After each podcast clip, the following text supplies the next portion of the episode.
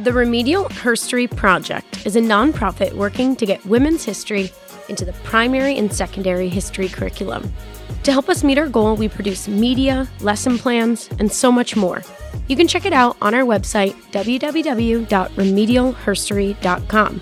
Our project is funded through grants and by patrons, potentially like you. Thank you to our patrons Jeff, Barbara, Christian, Kent, Jamie, Jenna, Nancy, Megan, Leah, Mark, Nicole, Anne, Sarah, Alicia, Katya, Michelle, Jessica, Laura, and Jackie. If you would like to join these wonderful people and become a patron, you can head over to patreon.com and become a supporter of the Remedial Herstory Project. You too can help us reform education and allow women to be seen, heard, and complicated. Hey, Kelsey. Hey, Brooke. Want to tell everyone what's happening in today's episode? Today we are going to be talking about literature. Yay! I know, it's so up your alley. Finally. In the West, Mm. the Western frontier. Yep, never mind. Don't know much about that. Oh. Well, I could do your best. Yeehaw!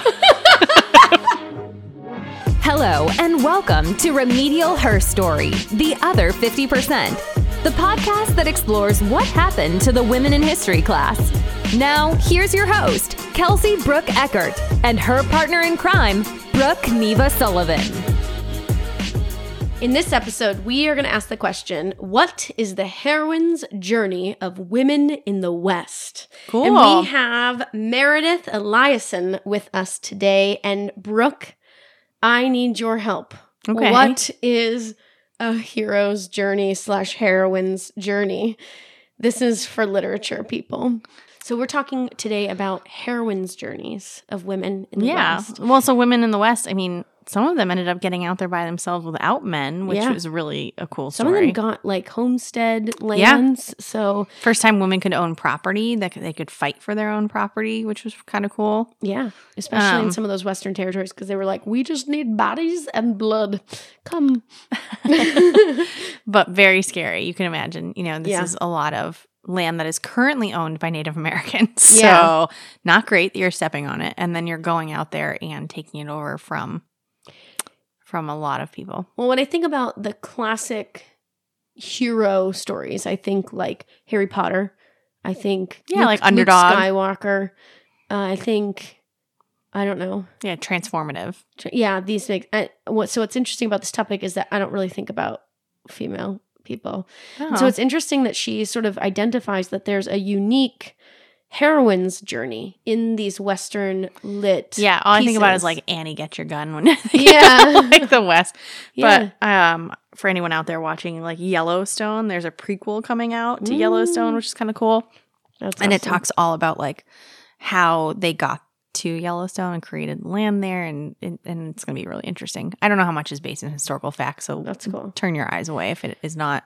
So But- one thing that I really love about Meredith is that she is so interested and dedicated to understanding these classic pieces of literature Cool. in- and understanding how that literature sort of shaped culture and society in the West as it was emerging. And so these are books um, and stories that were coming out during that time. And she has a whole bunch of women to tell us about. Mhm. And so, for the history teachers, you could certainly incorporate these pieces of literature into your classes for analysis. And for the literature teachers out there, like, Yeah. hello, I, there's a whole movement towards getting more women into literature, and this is your moment. Pay attention, take notes. Where's your pen? I got it. Okay. Yeah. Meredith is here with us, and why don't we have her introduce herself? Hello, I'm Meredith Eliason, and I am a special collections librarian and archivist at San Francisco State University. I've been here for a long time. Uh, I am interested in San Francisco history, the history of women, folklore, all kinds of things. I'm a designer. I haven't been designing much recently because I've been working on some big projects. Uh, I just had a book on Helen Keller published. It's uh, it's geared towards libraries, and it's a very modern approach to her life. It is also a disability history. That's so fascinating. Where can folks find this book? Well, because it's a little bit more expensive than your mass market books, I would recommend they ask their local library to order it.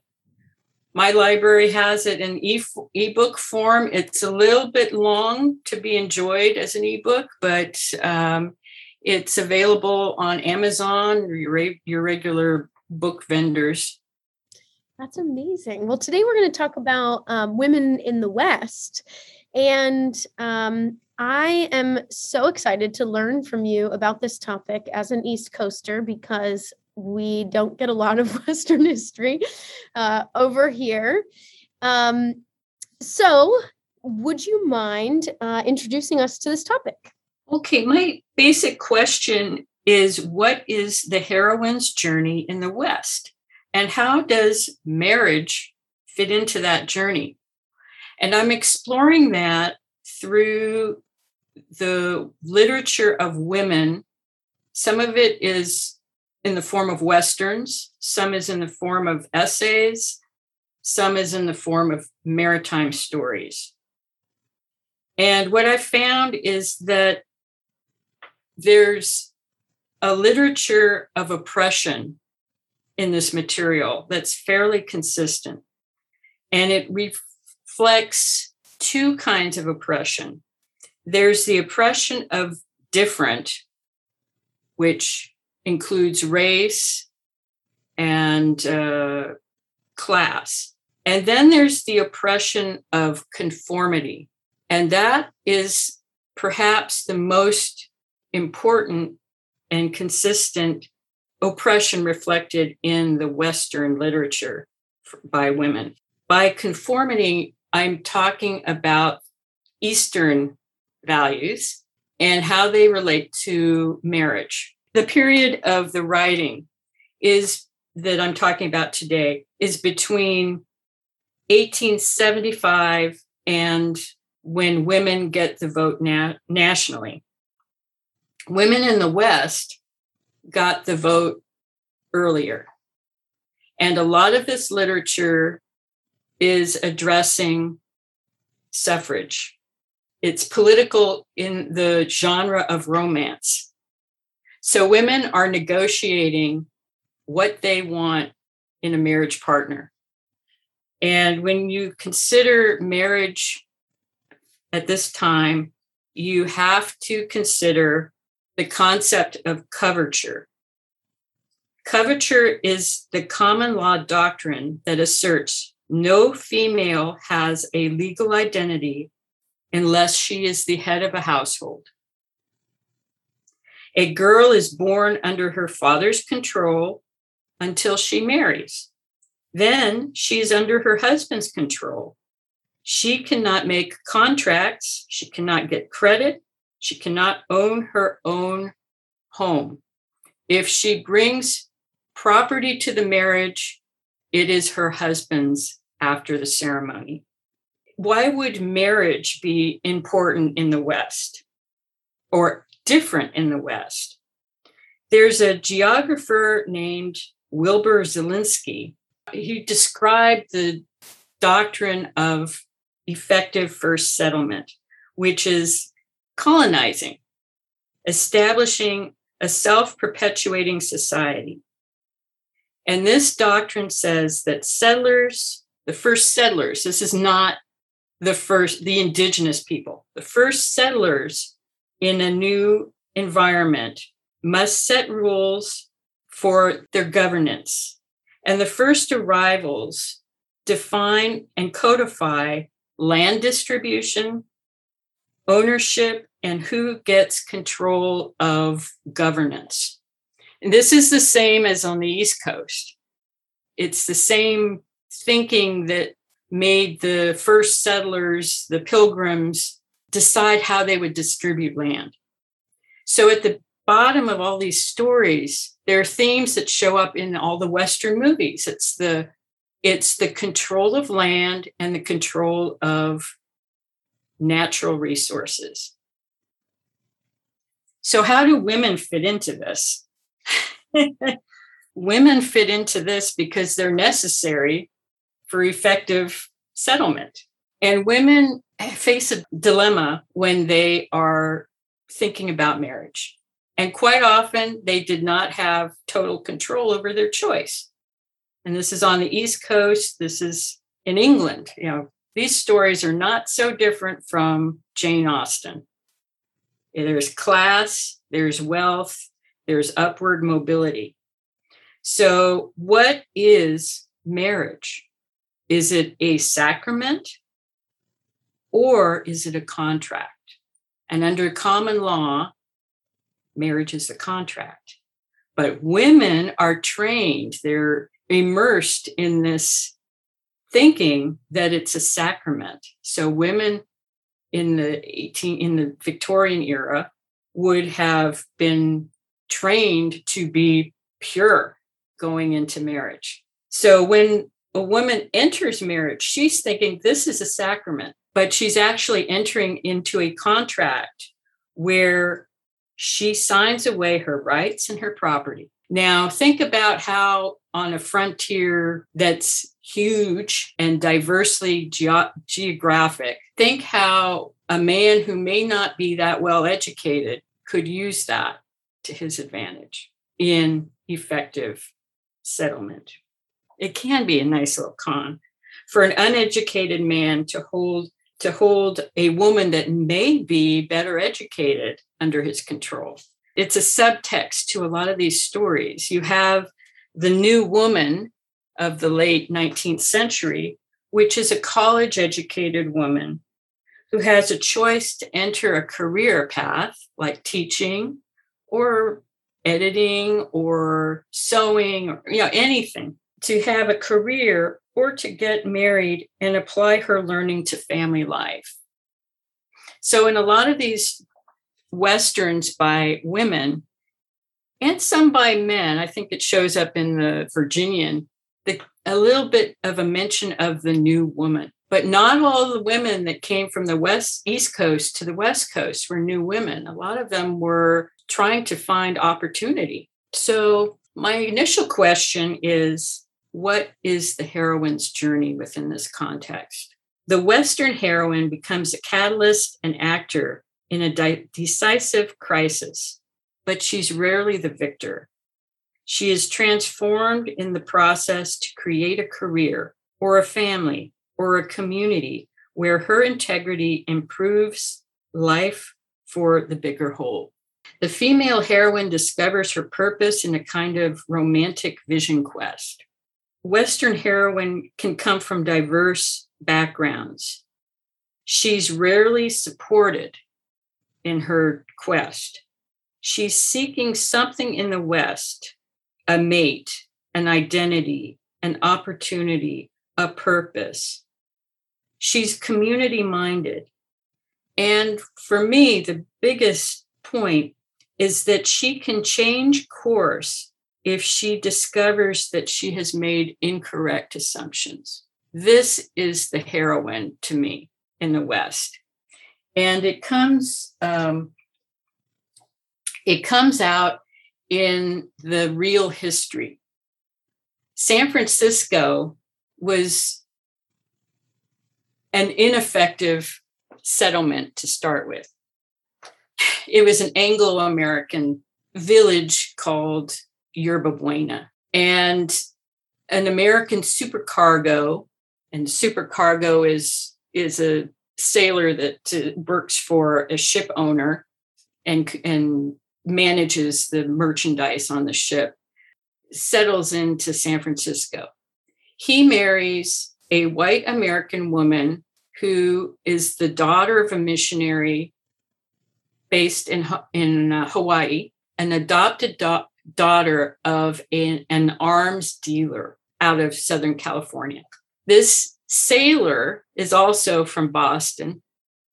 This is uh, this is before the gold rush. This is it's the early 1840s. So San Francisco is Yerba Buena. It's a it's a small hamlet. And William D.M. Howard marries Mary Warren. And with that marriage, he is linked into all of the Pacific Maritime American dealings. And there's a lot of intrigue. Uh, his business manager is a real, real estate tracker from China. And his wife comes to San Francisco with, with a, a Chinese companion, female companion. She is the first Chinese woman to come to San Francisco. Already in the hamlet, there is a Creole. He is uh, African American, Danish, and he claims to be an American citizen. And he is the first millionaire in San Francisco based upon land holdings. So you can see there's a, multi ethnic dynamic going on in this little town. It's not even a port yet, this little hamlet. And these few men are in this speculative dynamic.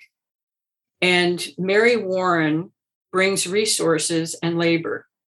She does not live past the first year of gold discovery. She dies probably in childbirth. So you have these women that are out there. they have no infrastructure to rely upon. The men around them are vying for land and property and and money.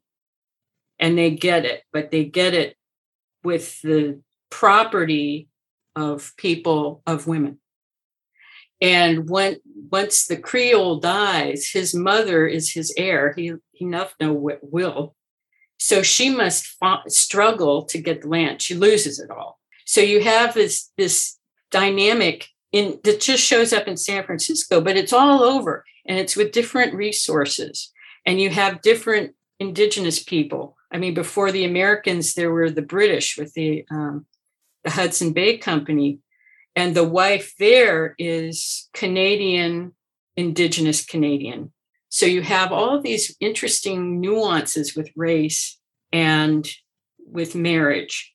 The thing with marriage is that in San Francisco is that when the gold rush comes, they they don't have the female infrastructure to support settlement. So the legislature actually passes a law saying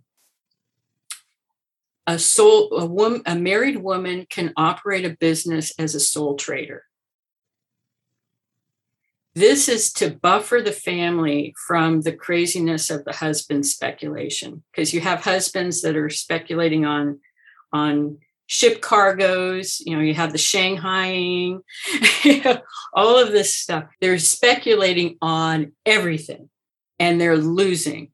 The only people that really made money in the gold rush were the humbug merchandise dealers like william d.m howard who was a commission merchant, and the people who supplied the domestic services to the miners and the people who made the money.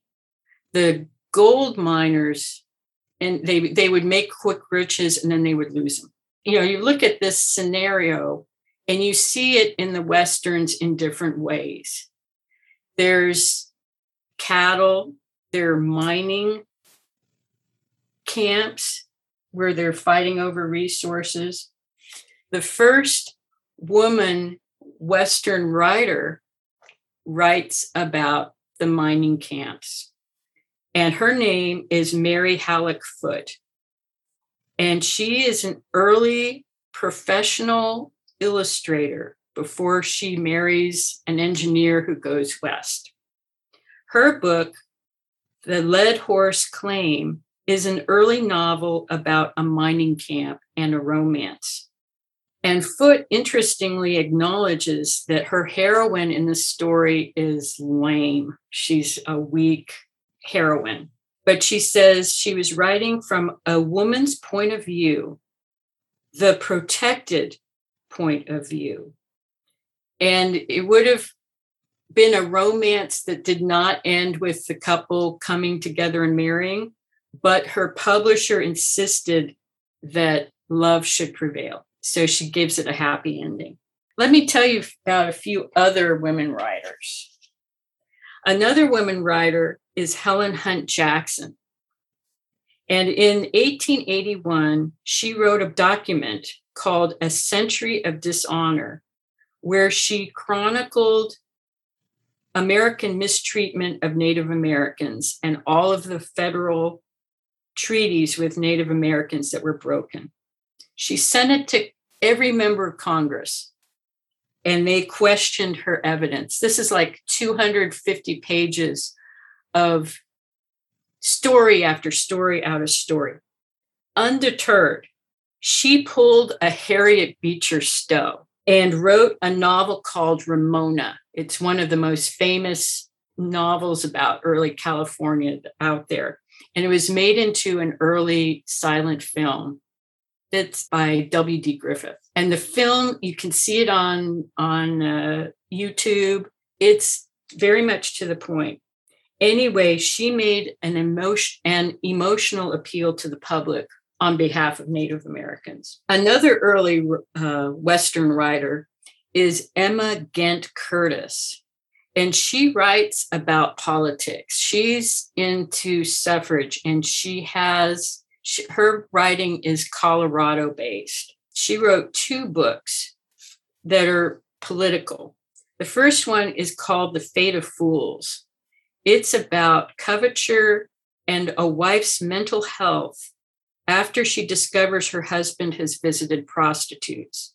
It's actually a treatise that says basically we should, le- if we are going to have prostitution, we should legalize it so the prostitutes have protection. And she she's bringing up prostitution as an important political issue because women married women are dealing with the sexually transmitted diseases like syphilis that their husbands bring into the marriage, and that impacts the health of children.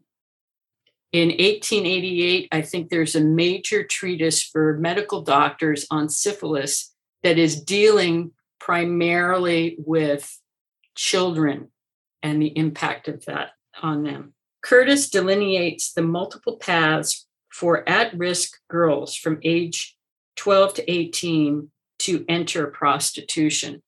And most of these stories start on the East Coast. And the girls end up on the West. They're trying to escape this, whatever path into a dangerous uh, lifestyle they've entered. And when you read the stories, it's like, oh my gosh, that could be happening today. And here again, we have the oppression of difference and the oppression of conformity. Because some of these at risk girls are thrown out of their families because of things that they had, that they were, where they were victims. The second novel by Emma Ghent Curtis is also related to politics and race. It's called The Administratrix, and it was published in 1889, a year after her first novel. In this story, a young disadvantaged white woman must confront her own prejudice towards Mexicans and Native Americans to meet her right husband. When he is murdered over water rights and cattle, she's transformed by marriage. And her husband is a proponent of women's rights. She, he teaches her how to shoot, and he teaches her some of the ethics that good men have. And after his death, she is outraged. She transforms herself into what she feared. She transforms herself into a young Mexican boy who is a, a cowboy. And she uses that disguise. She builds the skill set. She gets a job on the ranch where her where the plot to kill her husband took place and she she gets her revenge but she is killed in the process it's a real heroine's journey she's transformed and in in death she's reunited with her husband Carolyn Lockhart is an interesting writer.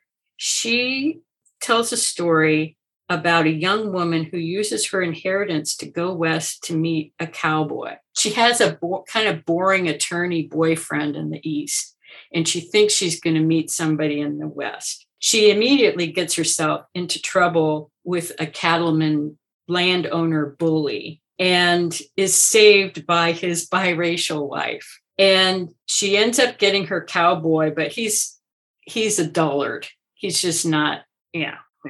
Her boyfriend from the east follows her to the west. And when the cowboy proves to be just too irresponsible for her, her East Coast boyfriend comes through and they end up getting married. I have one writer who I am totally intrigued by. She has no dates. She has no in the records. She has no birth date and no de- death date. She was likely a femme sole, never married. Her name is Frances McElrath, and she writes a number of short stories that are interesting. And she's also the author of The Rustler, which was published the same year as Owen Wister's The Virginian. And this is 1902. Frances writes about, she writes a story called The Girl from Weston's Ranch, which is a short story about a brother and sister. They're operating a farm under coverture. So the brother is in control, but it's the sister who's keeping things going. Frances's grandfather was the publishing partner of Horace Greeley. So she's from a politically active Eastern fa- family. The Rustler, which is her only novel, is a radical take on the impact of East Coast businesses controlling Western commodities. And in this case, it's cattle. The Rustler is sympathetic to the rustlers, whereas Owen Wister's The Virginian supports the Eastern establishment. He was a Harvard graduate, friend of Teddy Roosevelt. And in that book, there is this, he offers a justification for lynching rustlers that is totally unacceptable to me. You can read the book if you want and make your own decision. Wister has a heroine that is not a heroine. She's not somebody that anybody would admire. And his own mother would not write to him for months after after the book was published. And she said the, his heroine was a, a failure. And he quite frankly had to agree with her. He was condescending in all of her other critiques. But he said yeah she's a failure. She's not doesn't have any personality. Another big uh, writer is bm Bower. Bm is Bertha Muzzy Bower she wrote chip of the flying u which is a story about a woman doctor summering in the West where she meets a cowboy who is an artist. And the most interesting aspect for me in this story is how she develops a cowboy that's not a machismo dude. Well, the dudes are actually the East Coast. Uh, but uh, in other books, Bower takes on the liquor industry and addiction and the film industry. She's very, she's a really enjoyable re- writer to read. Gertrude Atherton is an Americanist and she addresses race. In the maritime, her maritime short story called The Race Bond, which was published in 1906 in Argonaut Stories, which means it's a San Francisco story published right around the earthquake. So you have a whole body of literature out of San Francisco that gets lost in the 1906 earthquake and fire. But Atherton addresses the American ideal with Americans who are less than ideal. So you have somebody who's who's making points about race with with uh, people who are not heroes. One of my favorite writers in this part of the project is Rose Wilder Lane. She's the daughter of Laura Ingalls Wilder. All the Little House on the Prairie books and they're con- now controversial because of how she treats Native Americans in her stories. But her daughter is considered to be an early anti racist writer. And she tells a story about a simple girl from the country and this is California based. She goes to Cal- uh, to Sacramento to get vocational training as a telegraph operator. She gets taken in by a school and her reputation is ruined. The school is like, it's a scam. So she's dealing with getting a bad reputation. So she goes to San Francisco to be a career girl,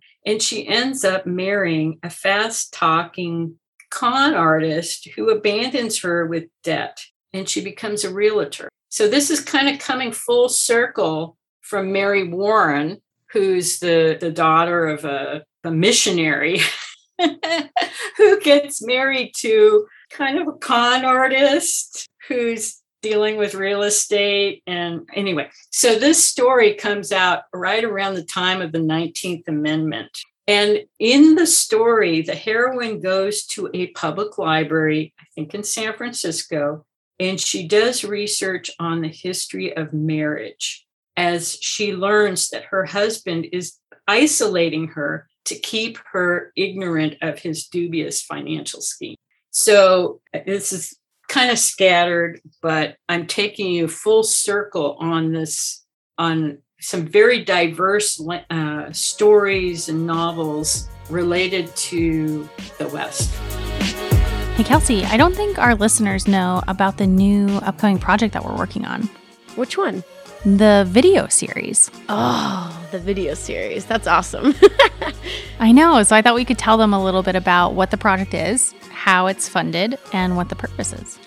Well, we are producing a video series 25 episodes on US history, 25 episodes on world history. And the point of these is to provide teachers who don't know women's history with like a 10 minute video that they could play for their class. So, say you're teaching a lesson on the American Revolution, here's 10 minutes about women in that time period. Amazing. And it could be a foundation that you can springboard from and do something really cool on those women. And these videos are, yes, you, but they are yeah. fully scripted. You can look at the scripts. They're nicely edited with some really great content. Yep. They're vetted by historians to PhDs, at least in history. So, you know, people smarter than me.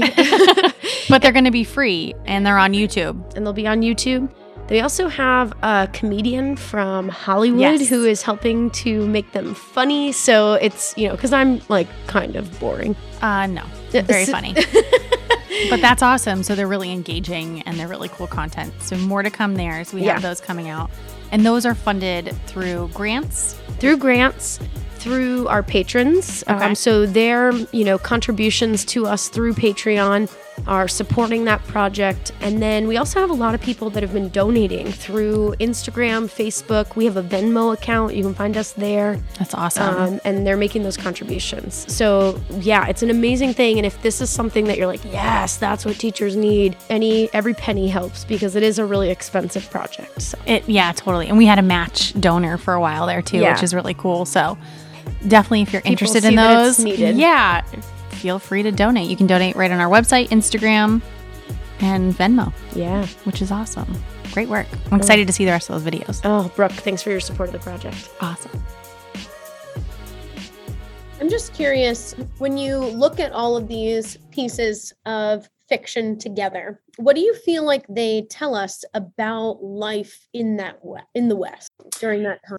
Mary Halleck Foote is an illustrator who ends up supporting her family on her writings for magazines and her stories for um, St. Nicholas. She later has published in book form. It's uh, a collection of these short stories that end up being about her life all of it's been fictionalized but you know she's writing about her own life and she dedicates she's just lost one of her daughters and she's near she's not in living in san francisco she's in the south bay i think and she makes sure that the royalties from this book go to children's hospital of san francisco now one of my earlier projects is related to women doctors in San Francisco. One is Charlotte Blake Brown and her daughter, Dr. Adelaide Brown. Dr. Charlotte Blake Brown and women from San Francisco, some of them doc- were doctors, started the Pacific Dispensary Hospital that treated women and children only. It's first of its kind in the West. It was started in the mid 1870s and it became a teaching hospital. Stanford University, UCSF, they are out of that tradition.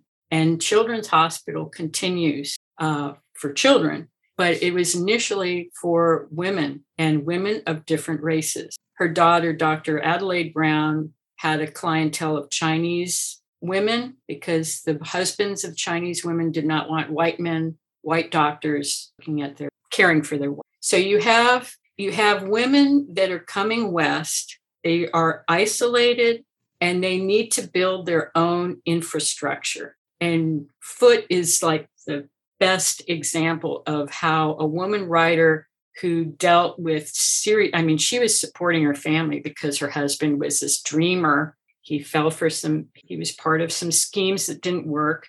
The women were not all, all professional women like Mary Halleck Foote, but they were put in positions where they had to take on community responsibilities where there was a lack of infrastructure. They're actually building parallel infrastructures to the men, but they're hampered by this coverture. So in the West, the women's history is really about how do you get good information, reliable information? How do you protect younger girls and women from get entering bad life paths?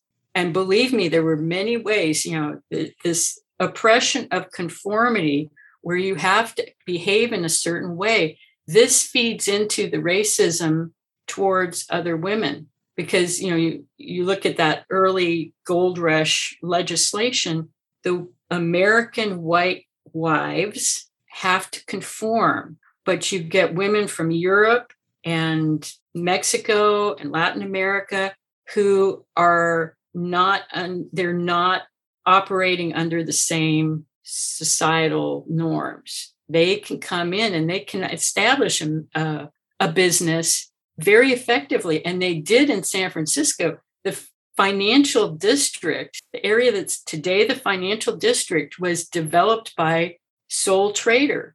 They were the only ones that would take the risks. And you have women looking at risk aversion. And this you can understand if you're a poker player and you're dealing with bluffs and all this stuff. It's it's very comp it's very different from the East Coast because it's the Wild West. You're dealing with men that have created their own families of men. Mm-hmm. And in the TV westerns, you get this, you know, with like Gunsmoke. The only woman that's solid in that frame story is Kitty. And she's a barkeeper prostitute. Her character does not get developed until a female writer steps in and does some doctoring. She creates a backstory for Kitty.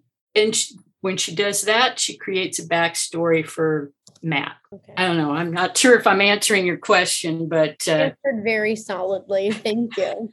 so um, I'm wondering where this these stories are also old. The only one that I knew of the ones you listed was Helen Hunt Jackson's um, piece, just because it's so you know monumental and obviously got sent to all of Congress. Um, I am always fascinated by people who love reading classical literature, and this is like before i wouldn't even say this is classic right? Because it doesn't make the canon of like american literature and yet it is. This is early women western women's literature and um, so i'm curious you've obviously read all of these pieces. Where did your love for this literature come from? Because when you're talking i can just see the passion and love on your face. It's these women were writing for Eastern presses, Houghton Mifflin, you know, the classic presses. The Administratrix is not by, pu- published by a careful a publisher. There are lots of typos. And when you have women writers, any kind of women, I mean, Jane Austen, any of these, uh, Harriet Beecher Stowe, any of these women, major women writers, it's the publisher that determines the longevity. For the Rustler, the publisher, I think, was Funk and Wagnall. I mean, Funk and Wagnall, the dictionary and hello. It was advertised in a missionary journal, missionary review, or something like that. These are being marketed to women. They're the, when you look at some of the descriptions on the internet of these stories, and a lot of them are done by men, they're discounted. It's like, this is a formula romance.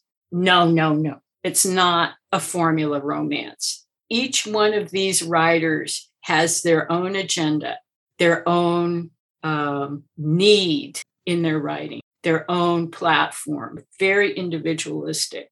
Some of them I cringe at because I read the er, some of the racist writing in it. I cringe, and and this is another thing when when readers of today look at this literature, they're going, "Oh my God!" They they they push it back because they they hear terms like greaser, you know, the N bomb, you know, these words, and they're going, "Wait!" And when I I did that, and then I looked at it and I thought, okay, what is going on here? These are adjective, you know, in most cases they're used as adjective and they're describing women of color. And women of color may have more tools to deal with the economics of the West than a white married woman. And then I look at how they describe the actions of men. So look at the adjectives for women, actions of men, and you get a different picture slightly it's still some of the language is revolting but and it's minimal you know within the big within an, uh, a novel of 300 pages you might have five words that are objectionable. But it's enough to make you go hey this isn't my this isn't my literature.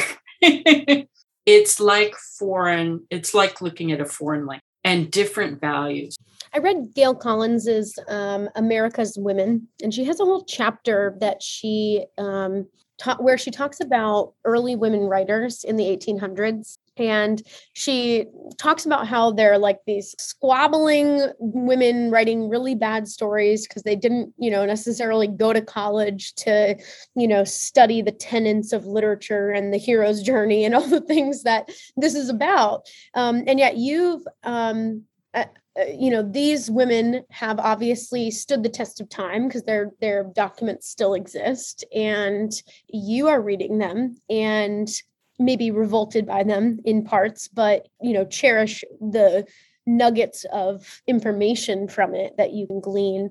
Um, so I'm just curious what you think about that characterization of these early women writers as sort of like squabbling and like very dramatic and whatever. Do, would you say that that's a fair characterization? No. Okay. And I, I say that as somebody who has studied 18th century and 19th century women writers in America. They're always they we are today we look at these objects, these literary objects, and we're looking through it, looking at them through our lenses. If you look at the first bestsellers in in America, they're different. Emma is the only Jane Austen book that was published during her lifetime in America. And I would not call Emma the typical Jane Austen character. There's something going on there. There's they're they're dealing with women that are a woman that's rebellious, a woman that does not conform. And in America, okay, this is going into a different direction, but in America, in the colonial era, you never have the wealth that is in England. At best, we're middle class in the English scheme. When you take the literature west, it's the same thing. They're never as wealthy as they are in the East. The men that are going west, by and large, have dealt with trauma either on their journey or before. There's a reason why they've come out west. And the women that come west, they have their the whatever infrastructure that was in the east has been removed. They do not have the support. It's the same analogy for the colonials in America and in England. You're going into a situation where you do not have an infrastructure. You must create it yourself. This is a quote from Cornelia, Cornelia A.P. Comer. And it's an essay. It's not a Western. It's it's kind of a short story dialogue, if, which is 18th century uh, genre. It's from Intensive Living Reflections on the Well to Do Woman's Problem. And it was published in Atlantic Monthly in July 1913. And at this point, this is a, a Southern California writer. California women at this point have the vote in local and state elections. So they're ahead of the East Coast gals. A group of affluent women in Southern California discuss the soullessness of a, the new home of a friend that has been designed by a male architect and direct and decorated by a male decorator. And they they're talking about how a woman puts her energy into her home. And so so many of these homes were built by the husband and community and in the wife infuses a few little furnishings and treasures with her spirit anyway it concludes with one of the women saying eternity begins beside my hearth shaped by my will a woman knows. Think about it. The the the the heroine's journey is fraught with danger. I mean, she's dealing with the same birth, childbirth, health challenges. She's dealing with young children. Some of the children have been exposed to the East Coast society. Some of them never know what their grandparents' home is like. You know what I'm saying? They're going into this new world and they have to conform to whatever little funky society they enter and sometimes it's ruled by this bully that's not been educated you know it's this crazy mishmash culture and she brings to that her her being that's the heroine's journey it's what a woman fictional or real brings to her her her life her family her community so cool. I I I love that. And I love, you know, you're pointing out how important recognizing the unique experiences of women are in all settings, you know, this being a very poignant one, but um, just it's different. And uh, the way that we see the world the way that we interact with the world the things that challenge us are are different than um, than men. And and there's no single story. Yeah. No single story. And that's what intrigues me. I mean, I'm maybe 15% into the list of things that I need to read to feel like I've I'm well enough equipped to do the project that I want to do. And there's so much diversity, even among white writers. Mm-hmm. I'm trying to identify some writers of color.